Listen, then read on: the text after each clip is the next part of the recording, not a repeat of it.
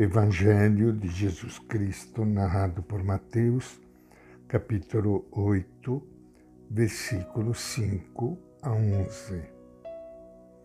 Naquele tempo, quando Jesus entrava em Cafarnaum, aproximou-se dele um centurião, suplicando e dizendo: Senhor, meu criado está de cama em casa com paralisia e sofre terrivelmente.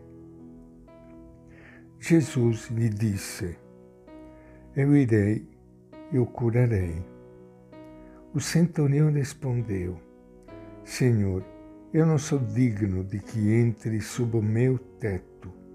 Basta, porém, que digas uma palavra e meu criado ficará curado. Porque eu também tenho superiores e tenho soldados sob o meu comando. Quando digo a um vai, ele vai. Quando digo ao outro venha, ele vem. E quando digo ao meu criado faça isso, ele o faz.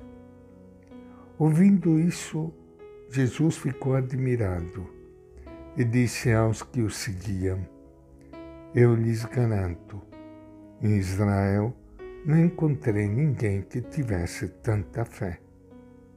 Mas eu lhes digo: muitos virão do Oriente e do Ocidente e se assentarão com Abraão, Isaque e Jacó no reino dos céus. Esta é a palavra do Evangelho de Mateus. Iniciando hoje o nosso encontro com o Evangelho de Jesus, quero saudar e abraçar a todos vocês, irmãos, irmãs queridas, espalhados por todo o nosso Brasil, nesta primeira semana do tempo de Advento, preparando-nos para o Natal de Jesus através do Evangelho, do mesmo Jesus de Nazaré. Uma coisa melhor do que acolhendo a palavra dele na Sagrada Escritura, especialmente no Evangelho, acolhemos a própria pessoa de Jesus de Nazaré. Ele que traz a presença de Deus junto de nós.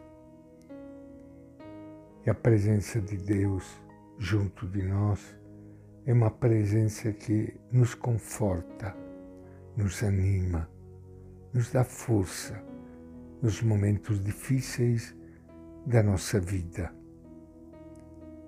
Como este episódio que acabamos de ler agora do centurião, centurião, como diz a própria palavra centurião, é oficial romano que comandava um grupo de 100 soldados.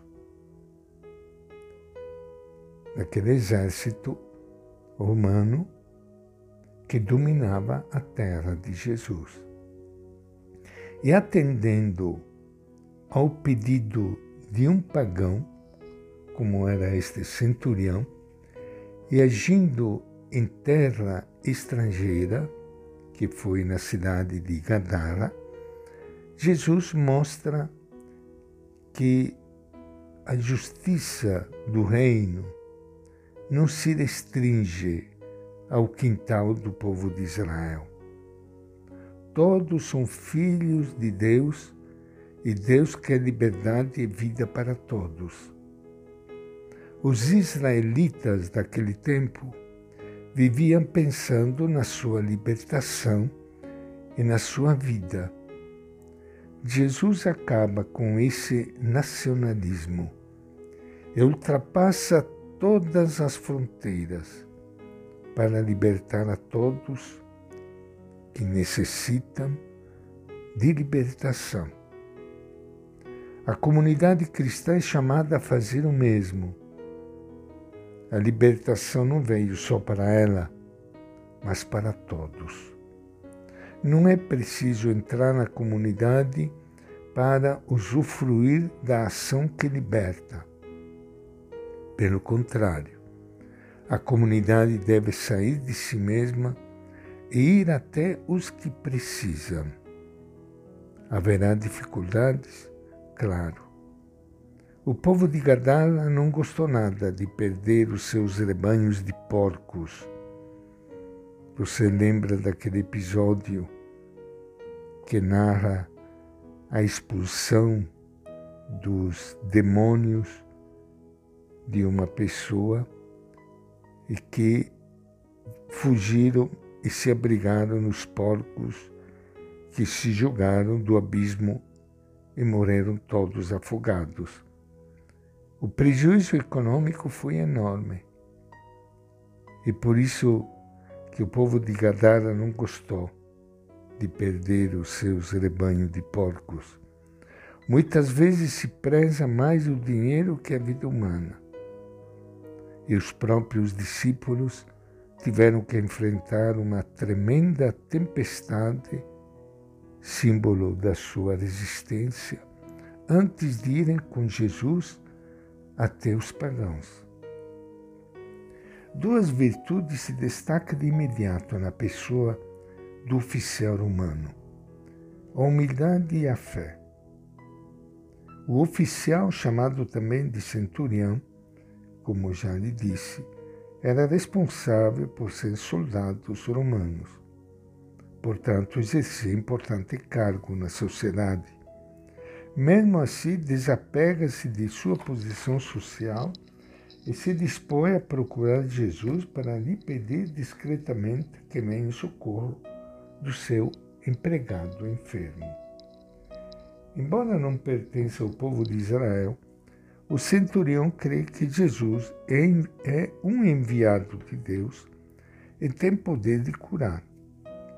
Jesus não só atende ao seu pedido curando-lhe o empregado, mas elogia a sua fé. O centurião é um dos primeiros de uma série de pagãos que vão se abrir para formar a nova família de Deus, os cristãos. E esta é a nossa reflexão de hoje, do Evangelho de Mateus.